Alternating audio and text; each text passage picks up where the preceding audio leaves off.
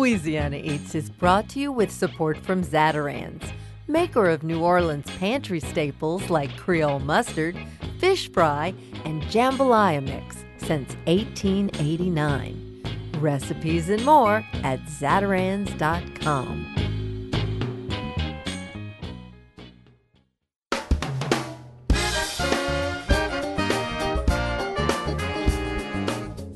From our studios in the Southern Food and Beverage Museum in New Orleans, this is Louisiana Eats.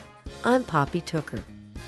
As 2018 quickly draws to a close, the Louisiana Eats team decided to pay tribute to some dear friends who we lost this year. 2018 will always be remembered for the untimely death of Anthony Bourdain. We spoke to that renegade bad boy back in 2011 and have reprised that conversation for this week's show with a lot of previously unheard dialogue. 2018 was also the year that we said goodbye to the grande dame of hospitality, Miss Ella Brennan. We'll get a last taste of her greatness, and then we'll hear from my dear friend, French chef Rene Bajeux. Rene called New Orleans home for over 20 years and left an indelible mark on the city's food scene. It's time to bid adieu to some culinary luminaries on this week's Louisiana Eats.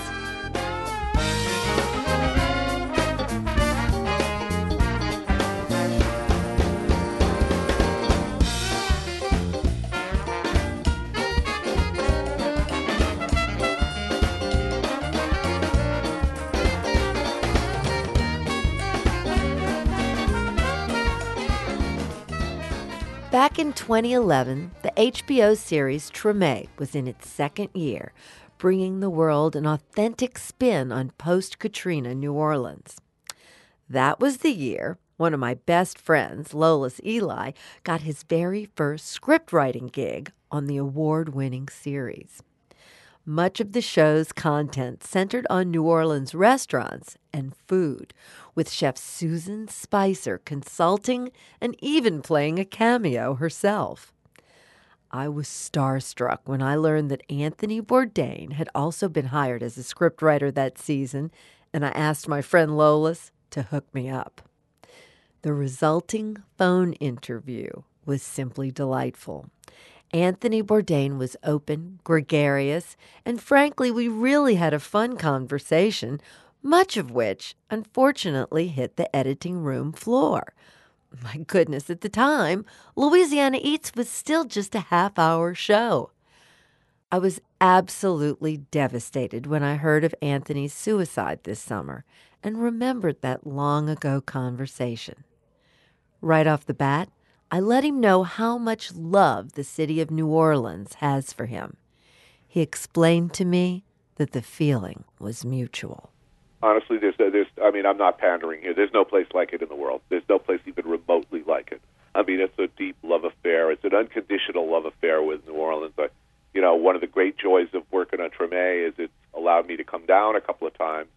And I and I'd like to point out that the work I'm doing on Treme is not that New Orleans centric. I do not presume to know the New Orleans restaurant scene or its cuisine enough to be an expert or more knowledgeable than the many chefs who are already there. I think my work on the show, a lot of it takes place out of New Orleans. I'm, I'm, I think, you know, if you were to ask me my, my single favorite dish in New Orleans, it would probably be a, a late night drunk, you know, muffaletta sandwich from like, you know, a, uh, I don't know if Verti Marte's still open, but you know that was you know that's perfect happiness to me. How did you come to be involved with Treme in the first place? I got a call out of the blue from uh, David Simon, uh, which pretty much turned my knees immediately to jelly and uh, caused a lot of high pitched girly noises to uh, come uh, you know come out of my head, and uh, I was very very very very excited. So about this season. Hey, you were in New Orleans, right? New Orleans, yeah. Right, well, you're gonna read this and go bad. This guy leveled your town. Just ripping the chefs, the food, everything. Alan Richman, he wrecked us. must have been pretty delicious to get a lick in for all of us New Orleanians on Alan Richman and that article where he questioned the existence of Creoles and called them fairy folk. How great Alan's going to actually play himself on Treme. Honestly, I, I floated the idea because it was such an incendiary article and it came out at such a painful time, at an inappropriate time I just sort of mentioned it off the top of my head during a story meeting and said, "Listen, I mean, you know, there's personal business between me and this guy, so." Uh, you know, my, the first rule of writing fiction is you never settle personal business in fiction. But you know, it's it's worth looking at. You know, an article like that one written by a guy like Richman, You know, maybe is something you could use. And so originally, I'd written some stuff of, you know, of a guy very much like Richman. And I guess that David and the producers approached Richman himself, and I you know, I got to say, it was pretty cool of him. I mean, uh, to agree to take part, and even more so to take part in a project that he knew very well I was involved with. He must have been apprehensive. Excuse me. This is how the Creole fairy folk back home cure their three day stubble. Sazerac. They gotta be kidding. Nobody throws a Sazerac. Is there anybody or anything in the food world that's sacrosanct to you? Oh yeah, I mean, I, I, you know, there's people who I, I, I sneer at and make fun of. I mean, I, I guess it, it makes for more fun press, but a lot of times it's more fun to do. But I, I like to think that I'm at least as passionate of the people who I think are doing great work and deserve to be, you know, or should be recognized more, or already have been recognized, who I just think are like ultra cool. I mean, you know, I, I think of Fergus Henderson, uh, Gabrielle Hamilton of Prune in New York, who just wrote the most amazing chef memoir like ever. Uh, Jonathan Gold, the great food writer in Los Angeles. I mean, these are just, you know, right off the top of my head, people who I think are really great for the world and do amazing work, and, and I can't say enough nice things about. Okay, I have to ask you about that photo of you in that 2007 coffee table book, My Last Supper. I love having naked Tony on my coffee table. So just tell us, how did that come about? And I have a lot of folks who would like to know what kind of bone was that? I think it was a not a femur, the upper uh, like thigh bone. Uh, it's not a tibia. It's the I don't know the leg from the hip to the to the knee. And you know, in all modesty, I, I probably could have used a, a smaller bone. Uh, you know, and there would have been adequate coverage. The story behind that is I was like duped, meaning you know, very good friends with the author, the the, the photographer, uh, as is my friend Eric, and uh, you know, we were all getting together talking about the project before it had even started. And I said something to Eric like, you know, dude, I'll do it naked if you do it naked. And he said, oh, I will do it naked. I, I will do it naked in a tree in Central Park. I said, oh, okay, I'll I'll do it uh, naked holding a bone or something like that. So I lived up to my side of the bargain. And then when the book comes out, there's Eric fully dressed, sitting at a table, looking very distinguished, you know, crumbling French bread in front of, in front of himself. So I really got taken. What advice do you have for young cooks who are just getting started? Um, prof- uh, professionals, um, I mean, you know, it's all about before you spend the money on an expensive cooking school, just be sure that it's for you, that it's that this is the life you want. You know, spend some time working in real restaurants before you take out a huge student loan. And then when you get out of school, immediately on getting out of school, travel as widely as you can and work for the best people you can, even if it's for free, because it'll it'll never be easier in your life to to make that kind of sacrifice to work for free or for cheap in a great restaurant, you know, just for the experience. Uh, that's a mistake I made in my career. Is I didn't do that. I went for the money right away, and and, and I paid a I paid a price for it. Do you have any regrets? Um, I mean, I you know, sure, as much as anyone, and maybe even more than a lot of people. But uh, with the way I've lived my life, and and uh, yeah, it's all worked out pretty well. What do you think the biggest misconception about you is? Um, gee, I don't know. Um, that I'm cool or in any way hip. I mean, I'm hopelessly not. You know, I'm a I'm a middle aged guy with a four year old daughter, and you know, I spend a lot of my time uh, you know, watching uh, SpongeBob with my daughter but I'm not traveling around the world. So, you know, I, I, I don't know. Uh, you know, I don't I don't go to sleep every night feeling misunderstood, nor do I wake up in the morning and and feel compelled to like uh, you know put the earring back in and you know slide into a leather jacket.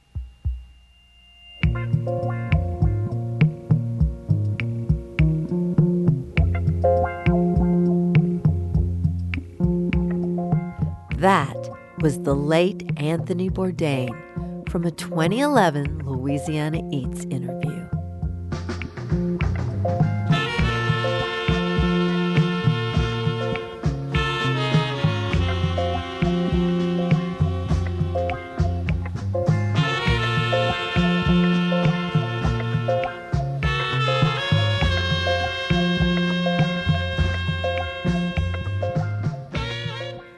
Kinsman. I'm the senior food and drinks editor for Extra Crispy. I'm a contributor to Food and Wine magazine.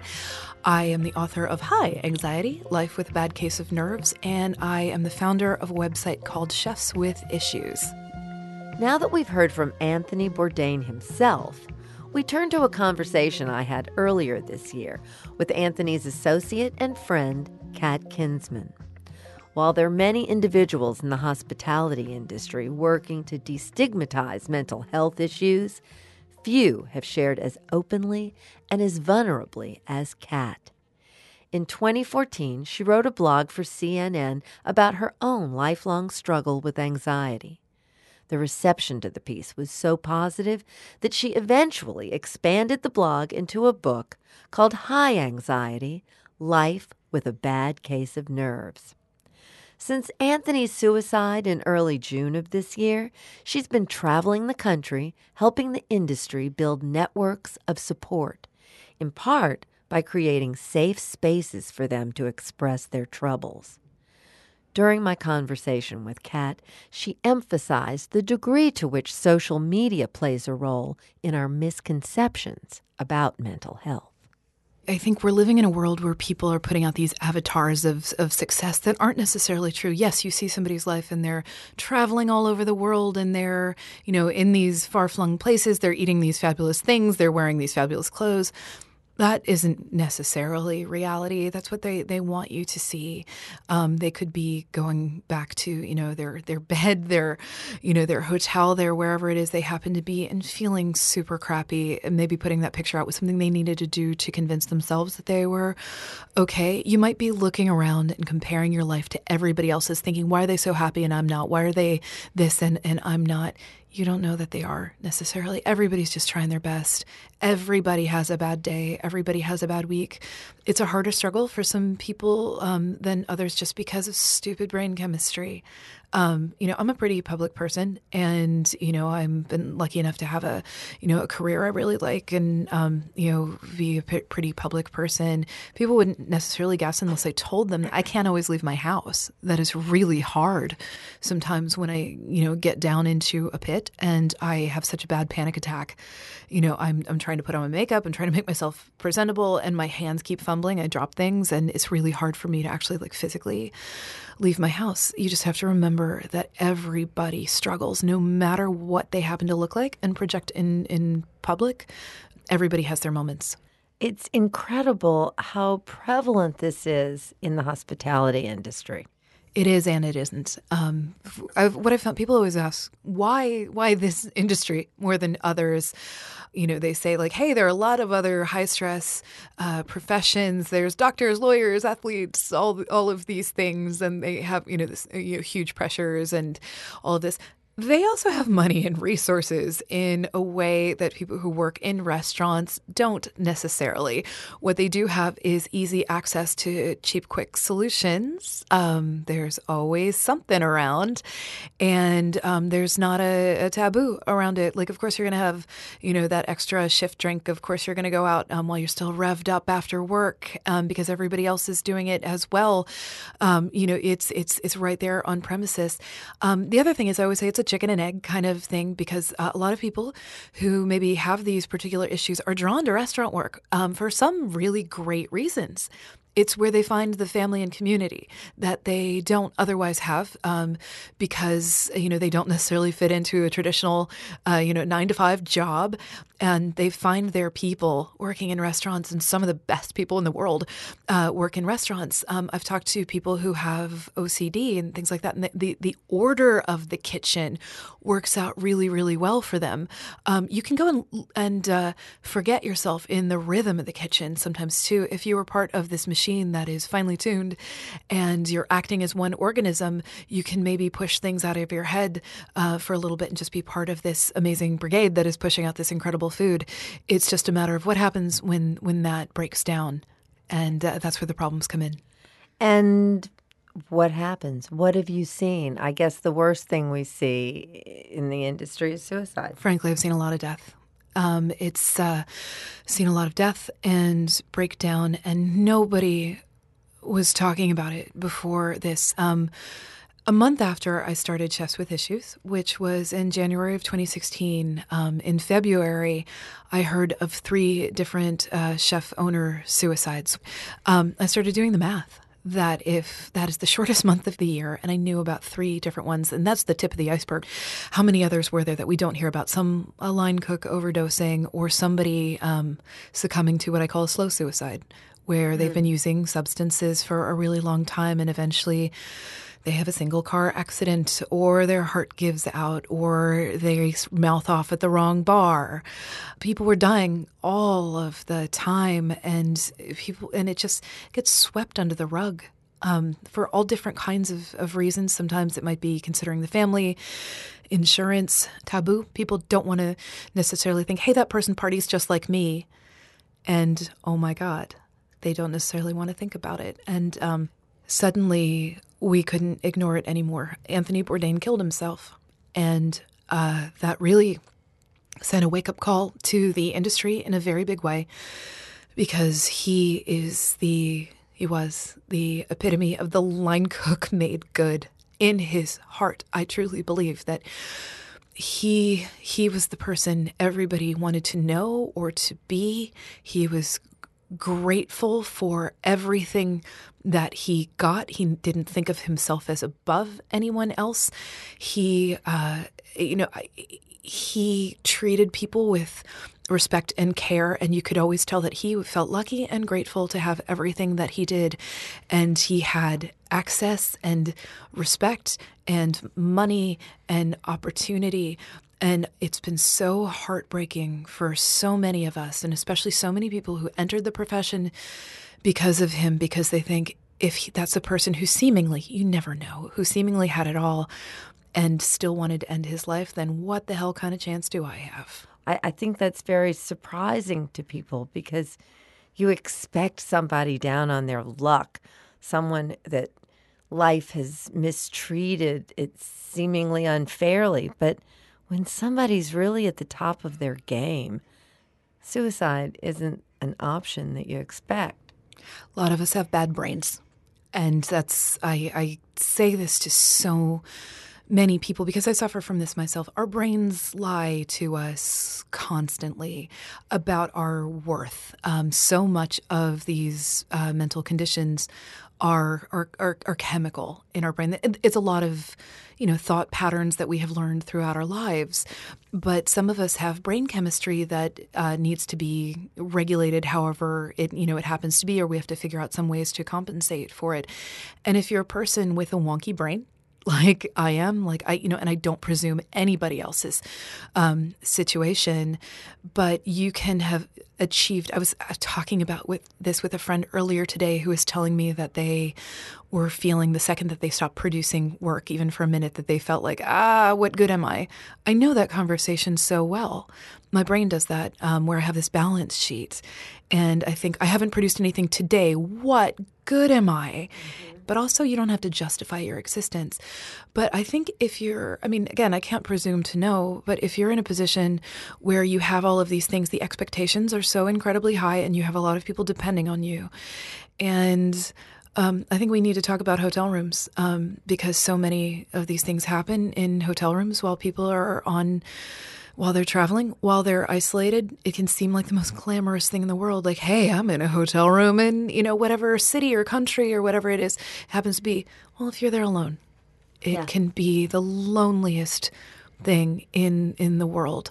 You know, I've been traveling since Tony's death. Uh, I've been traveling a lot around the country, getting together in rooms with uh, people in the hospitality industry.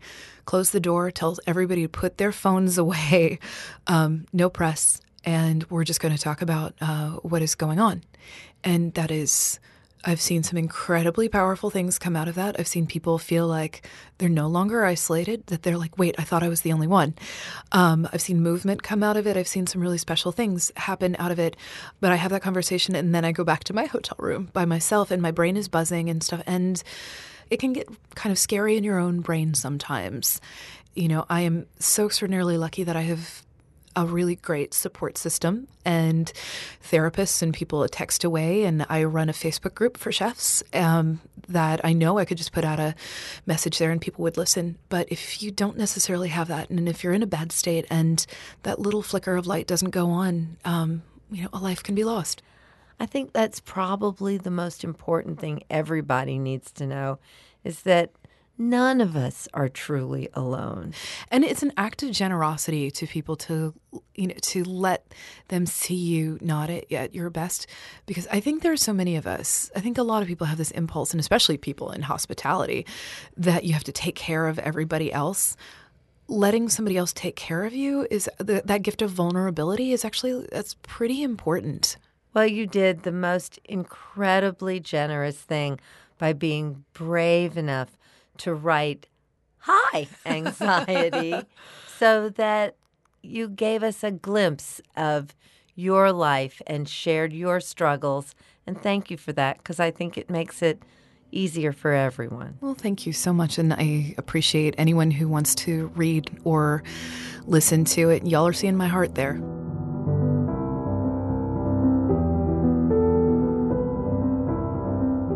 That was author and mental health activist Kat Kinsman. There is a 24 hour helpline available if you'd like to talk with someone. Call 1 800 273 8255. That's 1 800 273 TALK. But sometimes talk isn't possible, so now there's a 24 hour text line to reach out to for help as well. The Crisis Text Line Simply text pound 741 741 to begin the conversation. You'll find the links on our website at poppytooker.com.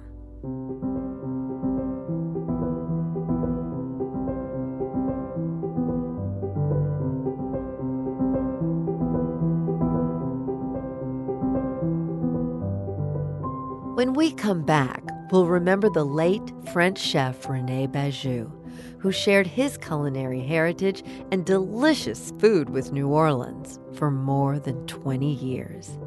Louisiana Eats returns after a break.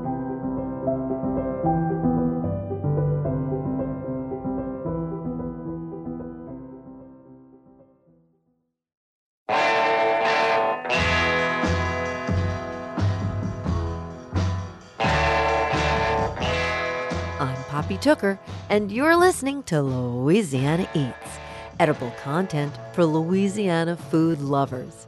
Louisiana Eats is brought to you with major support from Rouse's Markets, from Camellia Brand, Beans Done Right, a New Orleans tradition since 1923, and from the Napoleon House, located in the historic French Quarter dishing up 200 years of history, refreshing Pimm's Cup cocktails, and toasty warm muffulettas. All day dining and private events at 500 Chartres Street.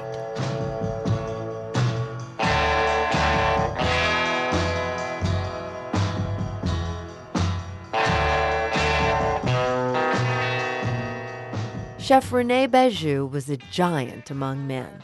In both stature and ability, Rene towered over many of New Orleans' chefs.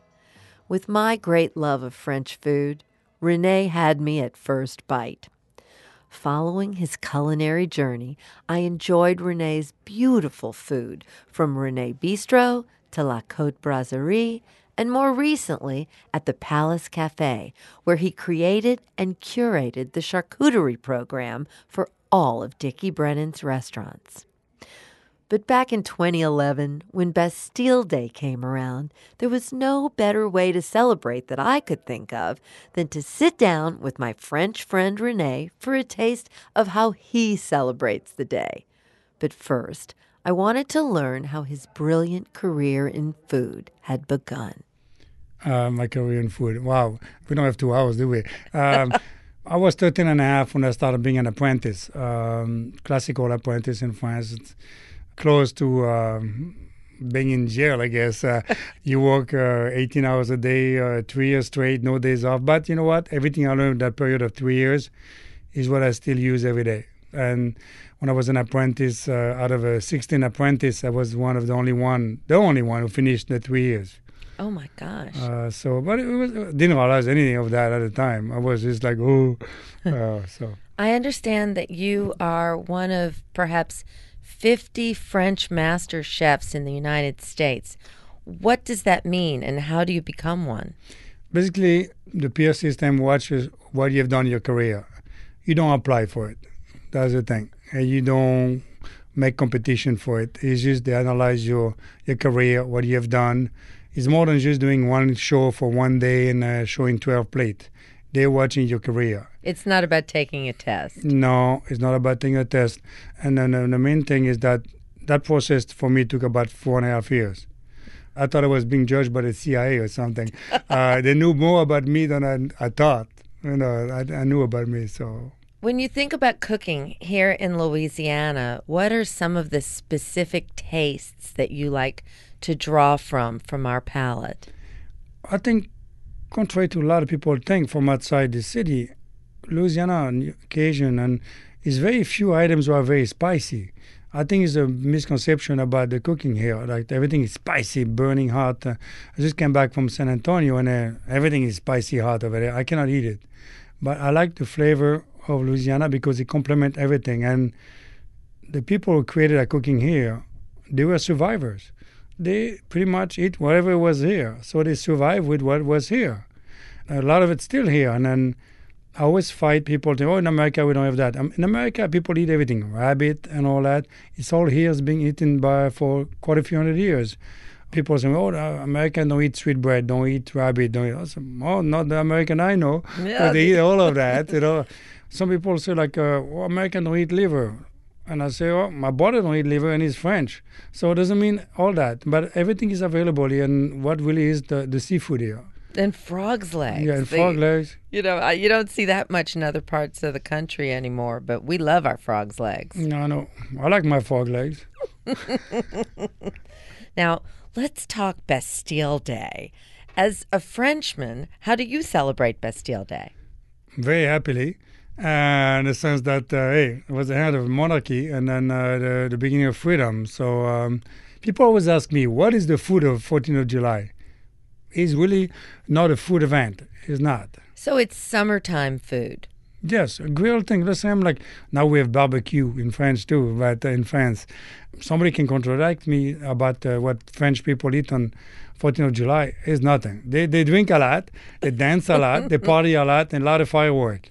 Do you have any special Bastille Day memories from home? No, but I had a, I have a great Bastille Day uh, memory, and it involved being from here going back to France, invited by the French president, by uh, with a friend of mine, uh, Jim Cobb, and uh, Lindy Lindy Boggs, and got us an invitation at a grandstand in 14th uh, of July in France, about 100 uh, meters from the French president, and we got invited there, and uh, we had a great time. Um, it's the first time I got to the French uh, 14th of July. It's always, I remember when I was a kid and Sunday morning waking up, turning on the TV and watching the, the parade. Ah, so, so you see, being a new, it took being a New Orleanian to get that special access in your yes. own home, huh? That, that's it. So sometimes it's like that. So don't you think sometimes when you live, let's say, you've been in New York all your life or New Orleans, is some stuff you don't do because you think it's kind of a touristy, and then when you leave town for a couple of years or whatever, and you come back, and then you realize, why come I didn't do that before? I do touristy stuff all the time in New Orleans. I go to the French Quarter. I take a swamp uh, boat ride. I, I, do things like that. You need to. I go to Jean Lafitte. They're not really too, just touristy. I think we need to experience the, the regular thing here too. Oh, we're so lucky. I do that all the time. I love it. I love it. I love, I'm I'm rediscovering it. Uh, well, I want to thank you so much for coming to have this word with us here for Bastille Day on Louisiana Eats. Thank you very much.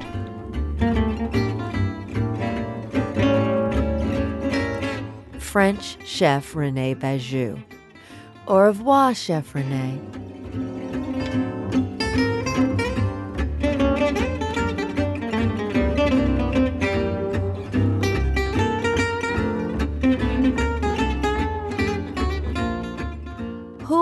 Was cooking school legend Madeleine Kamman? Stay tuned, and we'll answer that question when we come right back.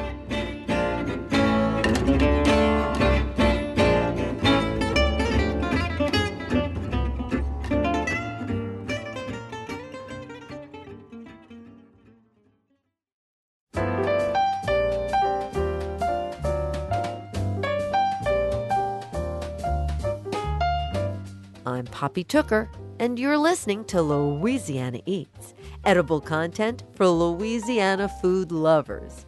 Louisiana Eats is brought to you with major support from Popeye's Louisiana Kitchen and Zatarain's.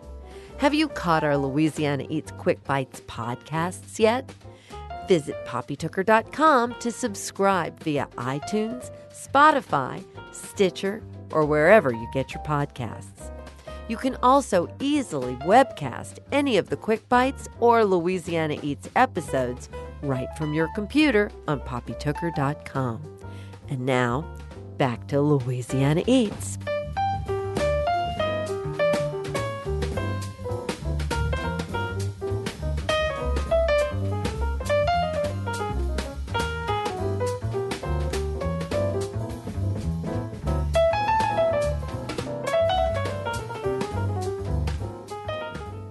Here's this week's culinary quiz question, brought to you with support from Popeye's Louisiana Kitchen. Who was cooking school legend Madeleine Kamman? Well, for starters, she was my cooking teacher. Back in the early 80s, I first met the brilliant chef, writer, and teacher when she came to New Orleans for a special series on classical French cuisine at Lee Barnes Cooking School. I was smitten from the start. At that time, I had already moved up from assistant to sometimes cooking teacher at Lee's School and others across the Gulf South. In Madeleine's classes, she not only taught the precise methods of the masters, but included all the food science and food history imaginable. I knew that was exactly how I wanted to teach. So I signed up for her intensive professional course, a six month stint with Madeleine and five other students, which upon completion would give me a chef's diploma and a cooking teacher's diploma. Madeleine's was the only school offering such an accreditation, so I was willing to spend two years on the waiting list for her classes in Annecy, France. When my number finally came up, Madeleine had moved her school to Chocorua, New Hampshire. We all lived in a 200 year old inn, six students, studying and cooking six days a week for six months, exploring France and the food of Europe through Madeleine's eyes. A thoroughly delicious trip indeed. Our textbook was her book, The Making of a Cook, originally published in 1971. It remains my number one go to tome for recipes, formulas, baking, and roasting times you name it. It's all in that book. Madeleine reprised The Making of a Cook in 1997 when the page count grew from just under 600 pages to well over a thousand. Phew! I still love the original and bless my French cooking teacher every time I reach for it. Madeleine Kamman died at the age of 87 on July 16th of this year in Middlebury, Vermont. But her recipes and tales stay alive in the hands of her students, those who continue to pass on her wisdom and knowledge today. I'm Poppy Tooker, and you're listening to Louisiana Eats.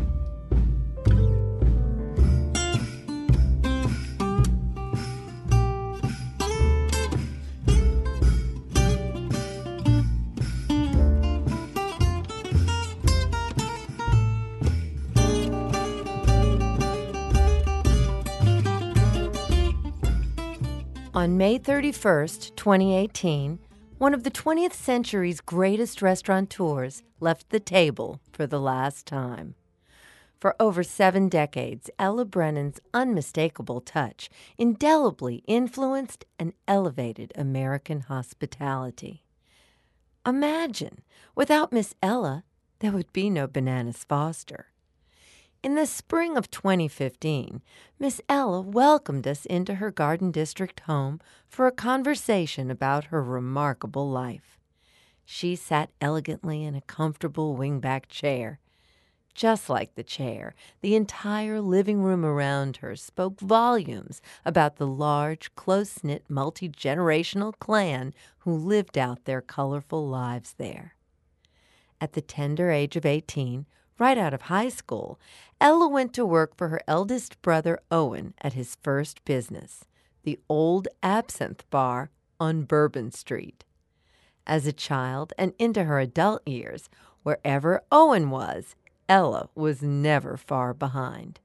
When she spoke of him, her eyes gleamed as she remembered the brother she clearly adored. He was a great guy. He was just, in my opinion, one of the extraordinary people. I followed him around as a little girl. He was 15 years older than I was. You know, he died in 1955, or just making 30 when he died. I spent uh, the years from high school through that time working with him uh, because he was always interested in making sure I learned how to do something. He wanted the family to be in a business so we could take care of our mother and father in their late, late, late years. And uh, so he, all of a sudden, one day bought a restaurant. That restaurant Owen bought in 1946 would eventually become known as Brennan's. While the original location was on Bourbon Street, it wasn't long before the Brennan family found another building on Royal Street, which remains home to Brennan's today. Ella recalls the work her family put into that new location before opening in 1956. The day we opened Brennan's on Royal Street, it was a smashing, huge success all over the country. It was extraordinary. It was so good looking. It was just a natural. I don't think of my father going down there and saying, This building, you don't have to do a lot to this building. Let's clean it up, get the nails out the walls, and let's get down to the basics. What's here? And just let the building speak for itself. Then they could decide what to do. We had this magnificent man, Charlie Gresham, who was a local designer, but had become a member of our family. We found him at the bar on Bourbon Street, and he was family ever since then. And Charlie understood how to do it. And I think it became naturally great. With encouragement from her brother Owen, Ella would go on to learn from the restaurant chef Paul Blangé. Together, they created Brennan's signature dessert, the famous flaming bananas Foster. My mother cooked bananas at home. Bananas were a big part of our daily staples in our house. She had many versions, but particular one I remember is she would just saute the bananas in brown sugar. And I could just see us. We were standing in the kitchen in the restaurant. We were not behind the range or anything like that. We were standing right sort of in the middle of the kitchen. And we put this dish together, and they decided to flame it with the, the banana liqueur and rum. And we served it over ice cream. And I remember them taking it to the waiter, taking it to the dining room, and serving it. And my brother Owen said to me later that day, "Why did you put the ice cream on it?"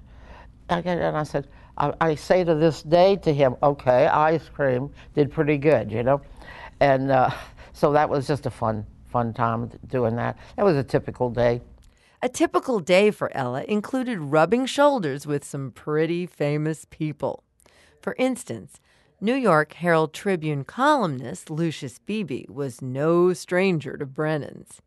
Inadvertently, Lucius helped conceive the famous meal, Breakfast at Brennan's. Lucius Beebe was a yeah. frequent uh, visitor to New Orleans, and he frequently stayed at the apartment above the Absinthe House. And this is a very elegant, bon vivant type, smashing guy. And uh, somehow or other we took to each other, and uh, I was a kid and he was a much older man, but he couldn't have been nicer to me. Owen had said, We've got to do something to get this restaurant known and people coming here. And Mrs. Keyes had just written dinner at Antoine's. and he said, What in the hell are we going to do? And so Lucius started talking about, well, he was getting older and he much preferred having a great meal in the middle of the day rather than late at night. And so we got talking about that and talking about that, and Ellen came up with the, you know, dinner at Antoine's, breakfast at Brennan's. Course, they said, Ella, do a menu. I spent a tremendous amount of time with Paul Bourget on Sunday mornings when the restaurant was closed. And we would sit down and have these massive cups of coffee. Paul had some of these wonderful two old cookbooks, which he eventually gave to me, and I had I kept them close to me because I was using them constantly. So Paul helped me with. He would go make one or two of these various dishes, and we'd say, "Oh, we can't do that. We can't do that. We can't." Do. that. So we kept evolving what we could do. Ella Brennan's education continued evolving too. Owen sent her across the United States and Europe to learn the restaurant business firsthand from the greats. When Ella moved to Commander's Palace in 1974, she took with her Owen's philosophy about the family business. Well, Owen always said, You want a restaurant that New Orleanians will be proud of. They will want to celebrate there and they want to entertain their guests there, or their visitors. You want a restaurant that is more than just the neighborhood restaurant. So when we got to Commanders, we knew what we had to do. We're going to run the best restaurant we know how. And Paul, coming from the Bayou, was doing his version of what they were doing down in the Cajun country. And we started melding them together. And I kept saying, Paul, it's got to be a little bit lighter. It's got to be a little bit lighter. It's got to be a little bit lighter. Cajun food's a lot heavier.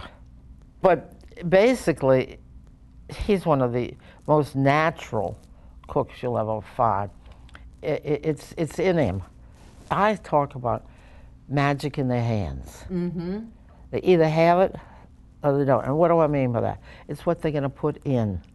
I mean, it's the seasoning, it's the selection of the dish to begin with, the raw material, where they're going to serve. And if they have this magic in their hands, they can take this wonderful dish and wow. When Paul Prudhomme left Commanders to open his own restaurant, Ella had to search for a great new talent, and she found it in Emeril Lagasse. I really wanted a chef. I wanted somebody who could take that kitchen and really organize it better, even than Paul could do at that time. He mm-hmm. And so along came uh, this recommendation for Emeril. And uh, I told the man, no, no, no, no. He's too young, doesn't have the right experience. And I remember saying to the man, don't bring him down because I'm rejecting him now. He said, bring him down anyway. So he brought him down. And uh, that's how we got The kitchen at Commander's Palace became a great incubator for budding chefs. That's the place legendary Jamie Shannon honed his chops. Jamie literally grew up in our kitchen. He had gone to the CIA in New York, and he asked the man, Tim Ryan, who's there today, he said to him he wanted to go learn about American cuisine. And Tim said, We'll start in New Orleans. Well, when Jamie got here, he was working in the kitchen. Emeril took him on. And when Emeril got to, ready to leave, I'll never forget, we had four guys we could take as chef. Any one of them could have done the job. Emeril said, That's the one. That's the one. He was a kid, still a kid, you know. He eventually grew up, but it took a long, long time. Tragically, Jamie's time at Commanders came to an end all too soon when cancer claimed his young life. It was just heartbreaking. But he he was just one of the, the, the talk about magic in his hands. So how is it that Ella Brennan had such success in finding that magic and creating a culinary legacy?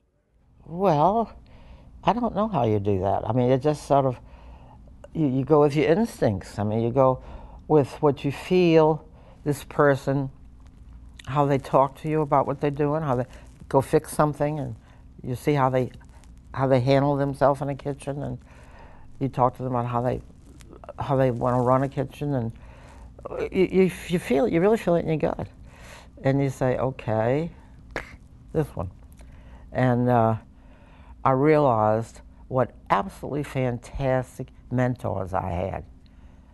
Absolutely fantastic. The cooks, and then there was uh, my older brother and sister, Adelaide and Owen. She mentored him, he mentored me. I mean, it was all each teaching each other, and I finally began to realize that's what it was all about. So, when, in addition to running the restaurant, you could build these people and this team. And when they all realized how much they could do together and help each other and make, we, well, we actually, we have a school. We've been teaching for years now. When they sit down, we tell them, where, we ask them where they want to go. And if they sound like they're interested in something and they have some ideas, we try to progress with that. Life is just a bowl of cherries. Don't take it serious. Life's too mysterious.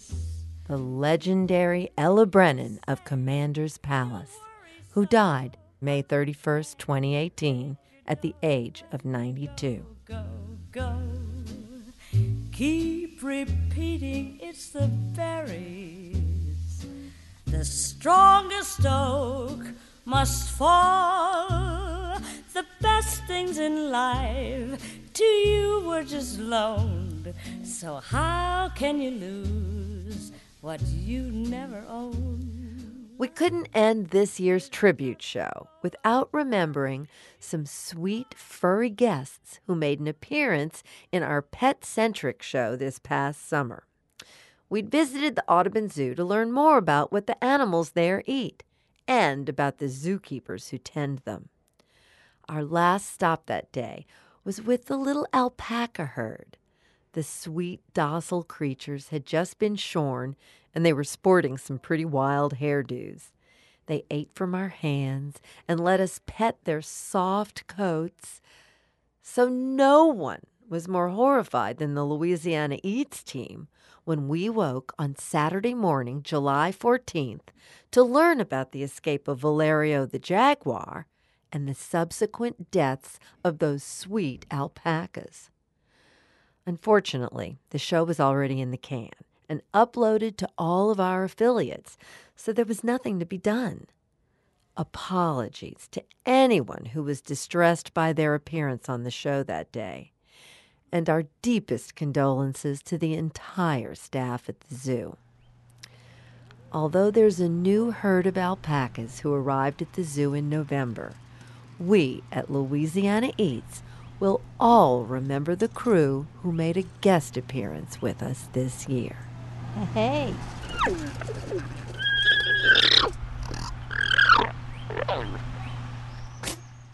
That's it for this week's edition of Louisiana Eats, edible content for Louisiana food lovers. Have you visited poppytooker.com lately? That's where you'll find our full broadcasts along with our quick bites for podcasting or webcasting right from your computer or smartphone. Louisiana Eats is also available from iTunes, Spotify, or wherever you get your podcasts. Louisiana Eats is made possible with major support from Popeye's Louisiana Kitchen, Zatarain's, Rouse's Markets, Camellia Brand Beans, and from Don's Seafood, where the Landry family has been serving real Louisiana eats since 1934. Visit Don's Seafood at one of their six southern Louisiana locations.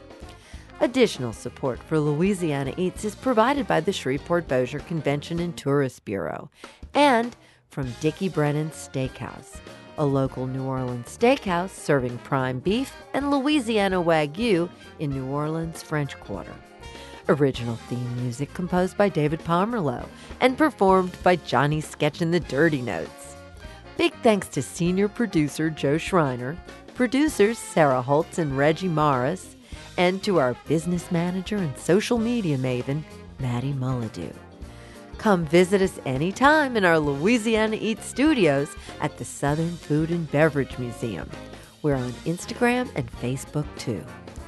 Louisiana Eats is a production of Poppy Tooker Broadcasting.